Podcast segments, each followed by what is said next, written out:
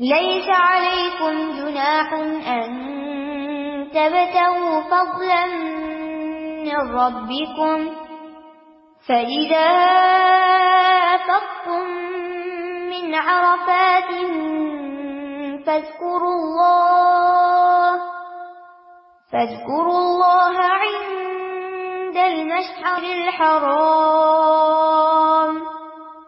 واذكروه كما هداكم وإن كنتم من قبله لمن الضالين.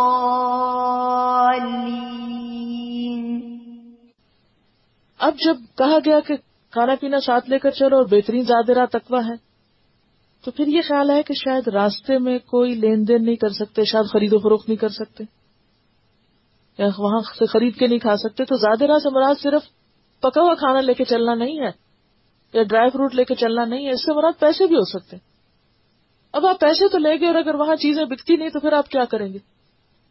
تو وہاں اگر کوئی بیچنے والے موجود ہیں اور ساتھ ساتھ حج بھی کر رہے ہیں، تو ان کا بھی حج ہو جائے گا۔ اور وہ بھی ایک طرح سے خدمت سروسز پرووائڈ کر رہے ہیں۔ تو سروس پرووائڈر جو ہیں، وہ بھی حج کر سکتے ہیں یا حج کے سفر میں ساتھ ساتھ تجارت ہو سکتی ہے۔ اسی کی طرف یہاں اشارہ کر کے فرمایا گیا لئی سا علیکم جناح اب آپ دیکھیے، دین یہ نہیں کہ آپ دنیا سے منہ ہی موڑ لیں۔ اور اگر وہاں کوئی دنیا کا چھوٹا موٹا کام کاروبار حاجیوں کی ضروریات پوری کرنے کے لیے کر رہا تو آپ کہ یہ دیکھو ذرا ان لوگوں کو، یہ تو پیسے ہی کمانے آئے ہوئے آپ کو کیا خبر کہ ان کی نیت کیا ہے؟ اگر ان کی نیت حاجیوں کی خدمت ہے اور اس کے سلے میں کچھ اپنے سفر کا خرچہ نکالنا ہے، تو یہ بھی عبادت ہے۔ اسلام میں تجارت کو کیا قرار دیا گیا؟ بہترین عبادت ہے۔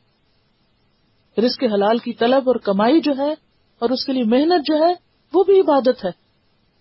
دنیا داری نہیں ہے۔ ہاں شرط یہ ہے کہ آپ اپنے باقی فرائض بھی پورے کرو۔ یہ نہیں کہ اگر آپ وہاں پر اپنا ٹھیلا لگائے ہوئے ہیں تو آپ نمازیں بھی چھوڑ بیٹھو۔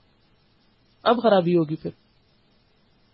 یا اسی کی لالچ اور ہرس میں اتنے آگے بڑھ جاؤ کہ باقی کام تمہیں بھول جائیں۔ یہ درست نہ ہوگا۔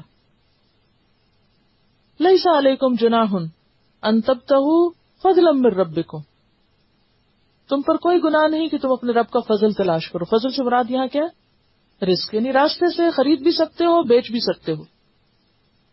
فضا افت تم نرفات فض اللہ لیکن اصل چیز جس کا تمہیں یاد رکھنا ہے، وہ اللہ کا ذکر ہے۔ خرید و فروخت میں ایسے محب نہ ہو کہ جس میں کیا ہو جائے؟ اللہ کی یاد نہ بھول جائے۔ سورت الجمہ میں کیا آتا ہے؟ جب ایزانو دیا لسلاط یوم الجمع آتی فسا الا ذکر اللہ وزر البیع۔ جب جمعہ کے دن پکارا جائے اللہ کے ذکر کی طرف اور یہاں ذکر سے مراد کیا ہے؟ نماز۔ کیا کرو؟ دوڑو۔ اور کیا چھوڑ دو؟ تجارت۔ تو جو لوگ حج کے سفر میں ساتھ ساتھ تجارت کر رہے ہوں، انہیں پھر کس چیز کی پابندی کرنی ہوگی؟ فرائض کی پابندی بھی کرنی ہوگی۔ یہ نہیں کہ نماز کے وقت میں بھی وہ خرید و فروخت کرتے چلے جائیں۔ ہاں؟ وزر ہاں؟ البے اب کیا ہے؟ فضا خودیت سلاح تو نماز ہو گئی۔ فن تشریف فلر کیا کرو؟ زمین میں نکل جاؤ۔ اور وقت من فضل اللہ۔ اللہ کا فضل تلاش کرو۔ تو جو عام دنوں میں جمعے کے دن کا حکم ہے، یہی حکم حج کے موقع پر بھی ہے۔ کہ مناسب ادا کرو، ذکر کی کسرت کرو اور اس کے ساتھ ساتھ لین دین میں، خرید و فروخت میں کوئی گناہ کی بات نہیں۔ لئی علیکم چنا کوئی پوچھ پکڑ نہیں۔ فضا افت تم ان ارفات فضر اللہ المشر الحرام۔ جب تم عرفات سے واپس لوٹو اور یہ واپسی کس دن ہے؟ نو تاریخ کو۔ تو رات کہاں گزارو؟ مشر حرام کے پاس یعنی مزدلفہ میں۔ اور اس سے بھی کیا پتہ چلتا ہے کہ مزدلفہ کا قیام جو ہے وہ لازم ہے، قرآن کا حکم ہے۔ یہ سنت نہیں ہے، واجب ہے۔ بس کرو کما ہدا کم اور کیا کرو؟ ہوں بس کرو ہو کما ہدا کو اس کا ذکر کرو جیسا کہ اس نے تم کو ہدایت کی ہے۔ یعنی جس طرح اس نے تم کو توفیق دی، سکھایا، جو تمہارے لیے پسند کیا۔ اور یہاں مشر الحرام کے پاس ذکر سے مراد خاص طور پر نمازیں ہیں، جو مغرب اور عشاء کی ہوگی اور فجر کی ہوگی اور صبح کے وقت کھڑے ہو کر سورج کی روشنی پھیلنے تک اللہ کا ذکر۔ اس کی طرف اشارہ یہاں۔ وہ ان کن تم من قبل ہی لمن الدالین اور دیکھو، اب تمہیں اس نے ہدایت دی، اب یہ دالین اور ہدا جو ہے، یہ اپوزٹ ایک دوسرے کے آ رہے ہیں۔ ہاں؟ کہ تمہیں کچھ نہیں پتا تھا۔ جو تمہیں علم دیا گیا، اس سے پہلے تم بھٹک رہے تھے۔ تمہیں صحیح مناسب ادا کرنے نہیں آتے تھے۔ اور اب بھی جو لوگ صحیح سیکھ کر نہیں جاتے، وہ کیا کرتے ہیں؟ بھٹکتے رہتے ہیں۔ اور دوسرا معنی اس میں کیا ہے کہ ذکر میں بھی نبی صلی اللہ علیہ وسلم کے بتائے ہوئے طریقے کو فالو کرنا ضروری ہے۔ خود ساختہ من گھڑت طریقے اختیار کرنا ذکر کے کچھ اچھا نہیں، لیکن عموماً لوگ مصنون ازکار تو جانتے نہیں۔ کس موقع پہ کیا کرنا چاہیے وہ تو ان کو پتا نہیں۔ پھر کیا کرتے ہیں؟ خود سے خود چیزیں ایجاد کر لیتے ہیں، پھر ان کی پابندی کرتے ہیں اور خود کو مشقت میں ڈالتے ہیں۔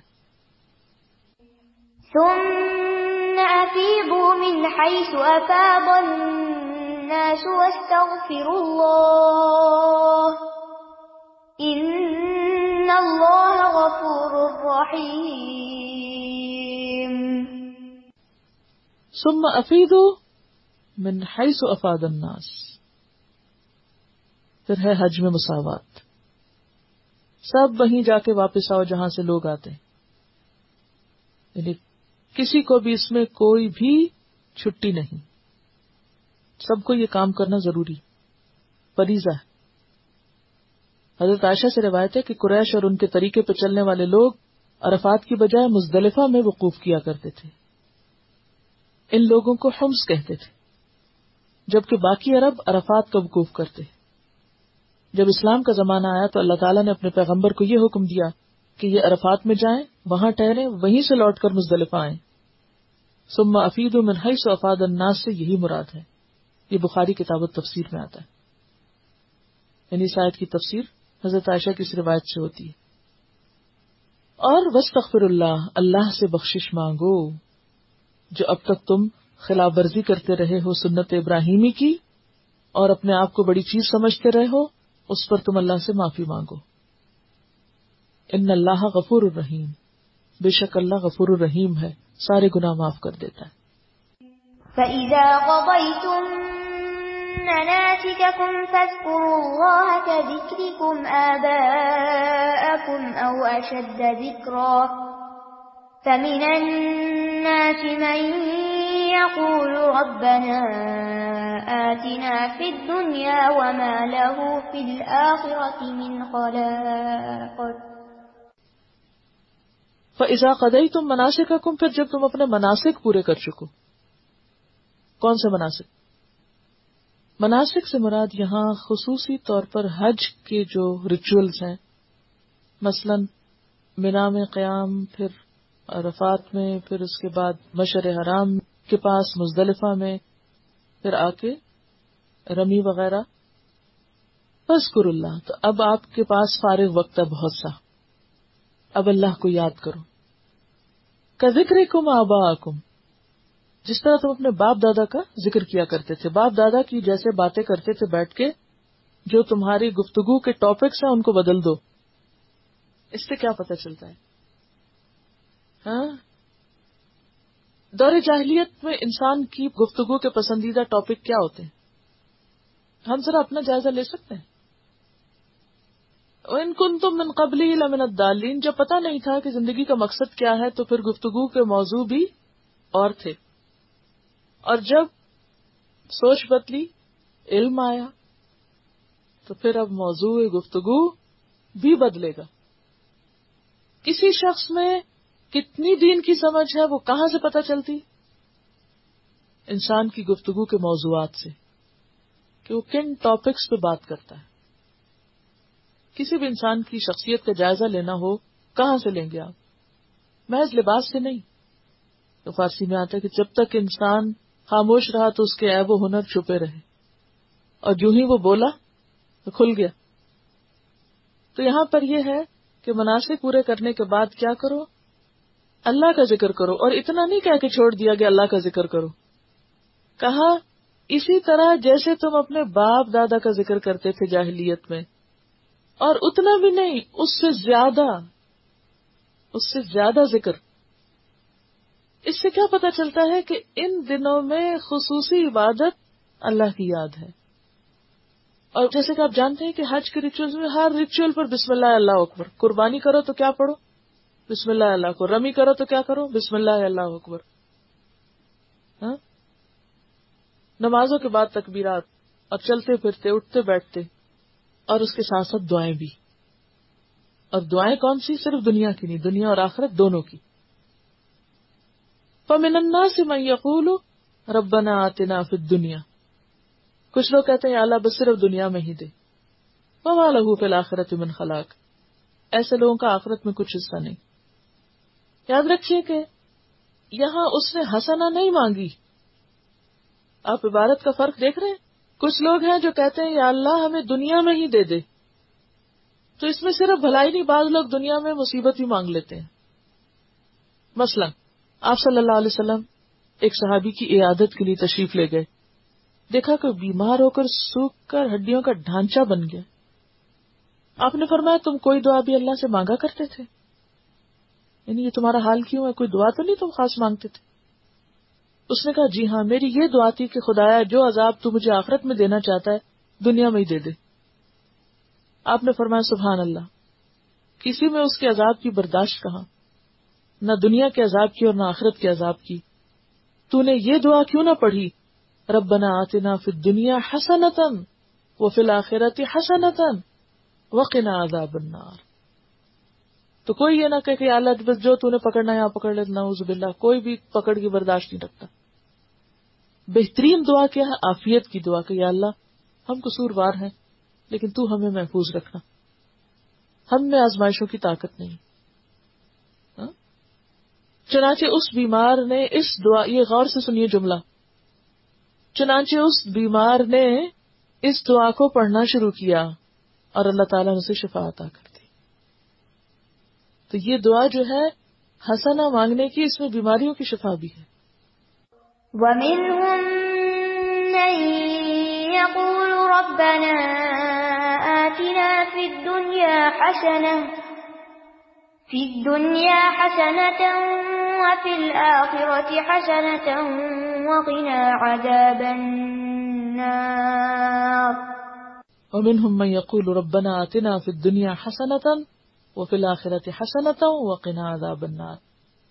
یا اللہ دنیا میں بھی دے، بھلائی آخرت میں بھی دے۔ دونوں، کیونکہ انسان دونوں بھلائیوں کا حاجت مند ہے۔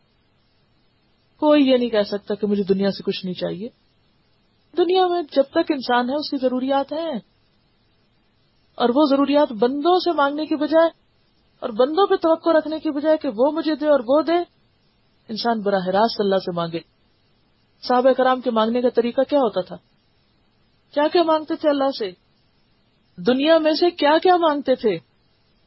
جوتے کا تسمہ بھی، نمک ختم ہو جائے وہ بھی۔ چھوٹی چھوٹی چیزیں بھی اللہ سے مانگتے تھے۔ جو بندہ مومن ہوتا ہے نا، اس کے دل میں اللہ کی ایسی محبت ہوتی ہے نا، وہ اٹھتے بیٹھتے، چلتے پھرتے اللہ سے باتیں کر رہا ہوتا ہے۔ اب کھانا پکا رہے ہیں، آپ نے کیبنٹ کھولی وہ فلاں چیز ختم ہو گئی۔ تو آپ کہتے ہیں، فوراً آپ کے دل میں کیا آتا ہے؟ اللہ کا خیال آتا ہے۔ اچھا اللہ بندوبست کرے گا۔ اور مایوسی نکل جاتی اور وہ کر دیتا ہے۔ بالکل آسان کر دیتا ہے آپ کی دنیا بھی۔ ہاں؟ حضرت انس بن مالک روایت کرتے ہیں کہ نبی صلی اللہ علیہ وسلم اکثر یوں دعا فرماتے اللہ ربنا آتنا فی الدنیا حسنتا وفی الاخرت حسنتا وقنا عذاب النار. یعنی ڈائریکٹ آپ ربنا سے بھی شروع کر سکتے ہیں اور یہ بھی اس سے پہلے کہہ سکتے ہیں اللہ ربنا. حضرت انس جب کبھی دعا مانگتے، اس دعا کو نہ چھوڑتے۔ بہت کچھ مانگتے، مگر یہ دعا کبھی نہیں چھوڑتے تھے۔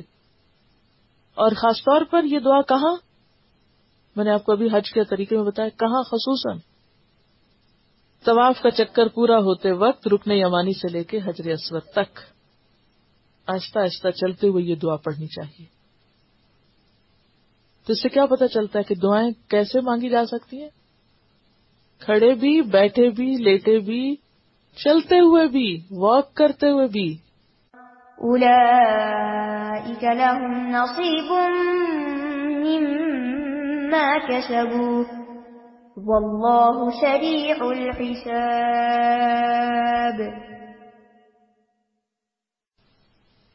اولئک لہم نصیبم مما کسبو ایسے لوگوں کے لیے حصہ ہے اپنی کوشش کے مطابق۔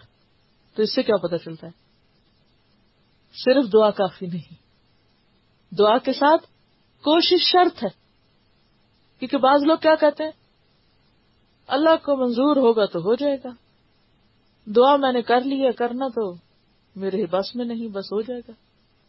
نہیں، جتنا بس میں ہے، اتنا تو کریں۔ سستی اور کاہلی نہیں۔ بے بسی نہیں کہ نہیں، مجھ سے نہیں ہو سکتا بس۔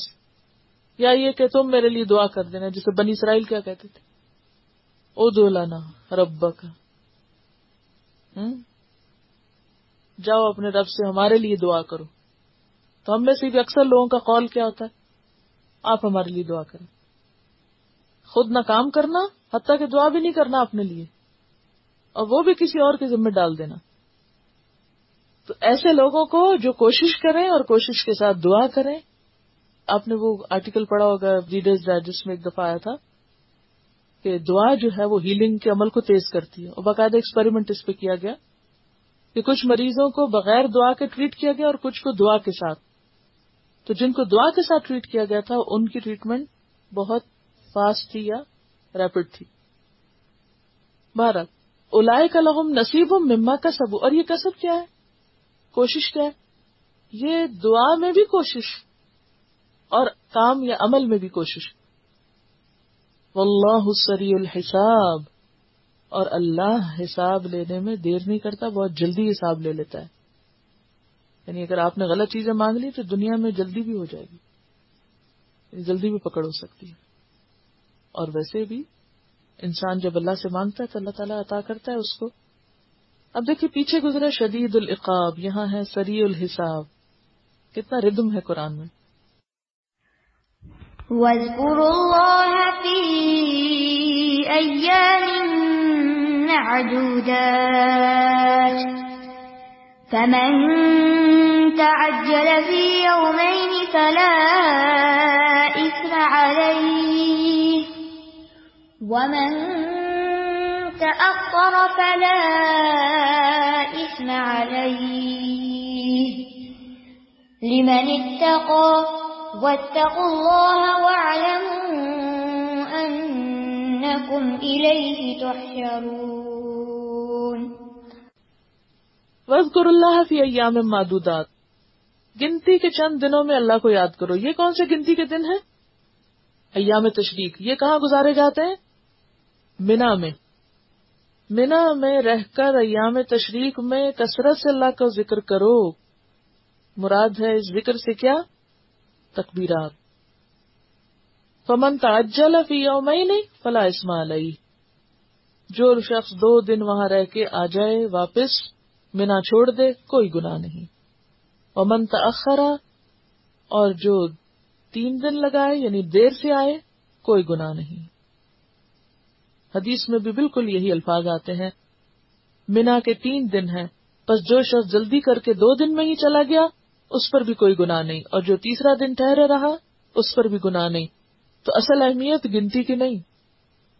اصل اہمیت گنتی کی نہیں، کس کی ہے؟ لمن اتقا۔ ہم بعض اوقات دعا میں بھی گنتی زیادہ کرتے ہیں، اندر شعور نہیں ہوتا کیا مانگ رہے۔ تو یہاں اصل چیز دن نہیں کہ اتنے دن ٹھہرے اور اتنے، اصل چیز تقوا ہے۔ وتق اللہ اللہ سے ڈرو۔ اور سبق یاد رکھو کیا؟ انکم الیہ تحشرون، کہ تم اسی کی طرف سمیٹے جاؤ گے۔ حج کا سب سے بڑا سبق یہی ہے کہ تمہیں آخرت کی یاد دلاتا ہے، میدان حشر کی یاد تازہ کرتا ہے۔ جس طرح انسان کفن میں لپٹ کر موت کی طرف جاتا ہے، تو حج کا سفر بھی احرام ایک طرح سے کفن سے ملتا جلتا ہوتا ہے اور انسان وہاں ایک ایک مرحلے پر یعنی زندگی کی بجائے بازوقت موت کے زیادہ قریب ہوتا کہیں رش ہے اور کہیں گرمی ہے اور کہیں بیماری ہے اور کہیں ایسی صورت میں انسان کو جتنی موت وہاں جا کے یاد آتی، اتنی گھر بیٹھ کے آرام دہ کمروں میں نہیں یاد آ سکتی۔ تو اس لیے یہی سبق لے کے لوٹنا ہے۔ آخرت کی یاد۔ انبیاء کو اللہ تعالیٰ نے خاص کیا تھا، چنا تھا کس کے ساتھ؟ انا اخلص نہ ہوں بخالصن وکرت دار ہم نے ان کو چن لیا تھا، خالص کر لیا تھا ایک خاص خصوصیت کے ساتھ۔ اور ان کی خاص خوبی کیا تھی؟ کہ وہ آخرت کے گھر کو بہت یاد کرتے تھے۔ گھر کو بڑا یاد کرتے تھے۔ بہت سے لوگ گھر کو یاد کرتے ہیں۔ یہاں بیٹھ کے بھی آپ یاد کرتے ہوں گے گھر کو۔ ذکر دار تو آخرت کے گھر کی یاد، حج کے سفر کا لشن ہے۔ اگر کسی کو وہاں جا کر آخرت یاد نہیں آئی اور واپس آ کے آخرت یاد نہیں رہی تو اس نے حج کیا کیا؟ ہاں؟ تلاوت سنیے نایات کی۔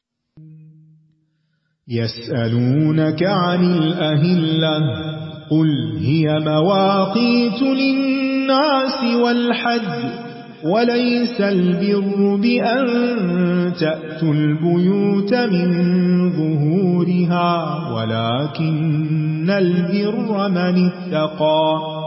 وأتوا البيوت من أبوابها واتقوا الله لعلكم تفلحون.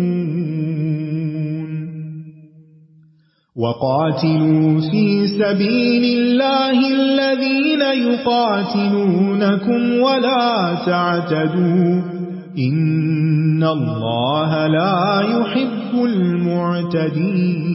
المعتدين وقتلوهم حيث ثقفتموهم وأخرجوهم من حيث أخرجوكم والفتنة أشد من القتل ولا تقاتلوهم عند المسجد الحرام حتى يقاتلوكم فيه فإن قاتلوكم فاقتلوهم كذلك جزاء الكافرين فإن انتهوا فإن الله غفور رحيم وقاتلوهم حتى لا تكون فتنة ويكون الدين لله فإن انتهوا فلا عدوان إلا على الظالمين الشهر الحرام بالشهر الحرام والحرمات قصاص. فمن اعتدى عليكم فاعتدوا عليه بمثل ما اعتدى عليكم. واتقوا الله واعلموا أن الله مع المتقين.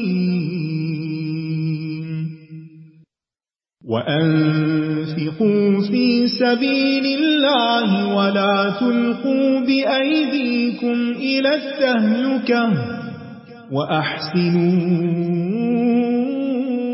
إن الله يحب المحسنين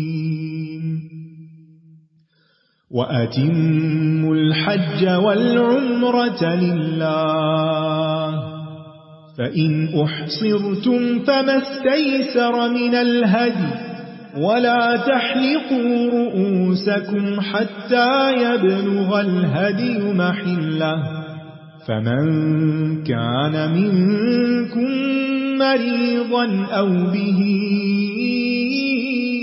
أذى من رأسه ففدية من صيام أو صدقة أو نسك فإذا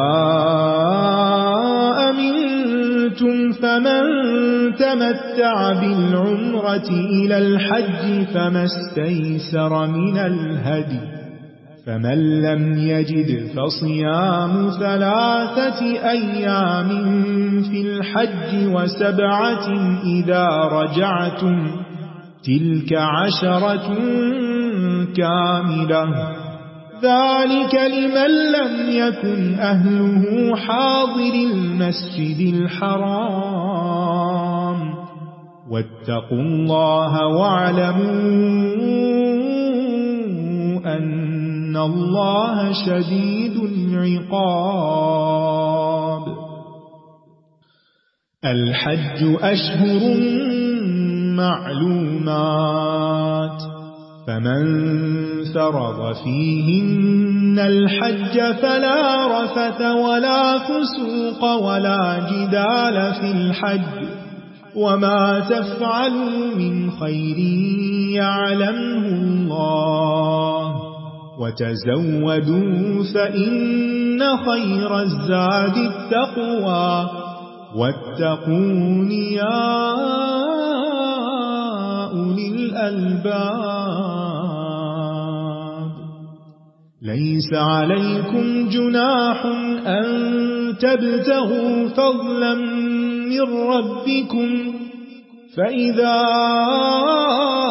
أفضتم من عرفات فاذكروا الله عند المشعر الحرام واذكروه كما هداكم وإن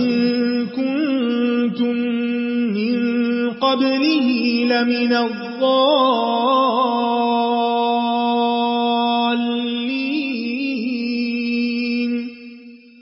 ثم أفيضوا من حيث أفاض الناس واستغفروا الله. إن الله غفور رحيم. فإذا قضيتم مناسككم فاذكروا الله كذكركم آباءكم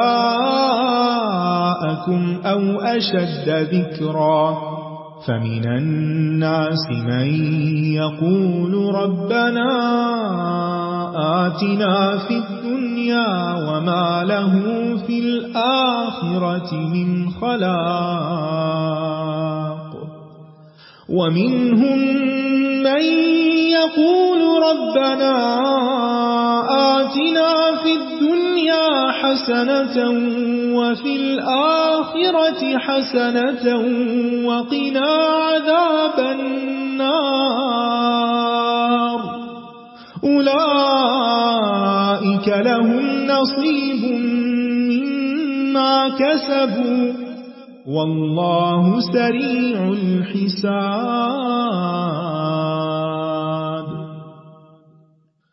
واذكروا الله في أيام معدودات.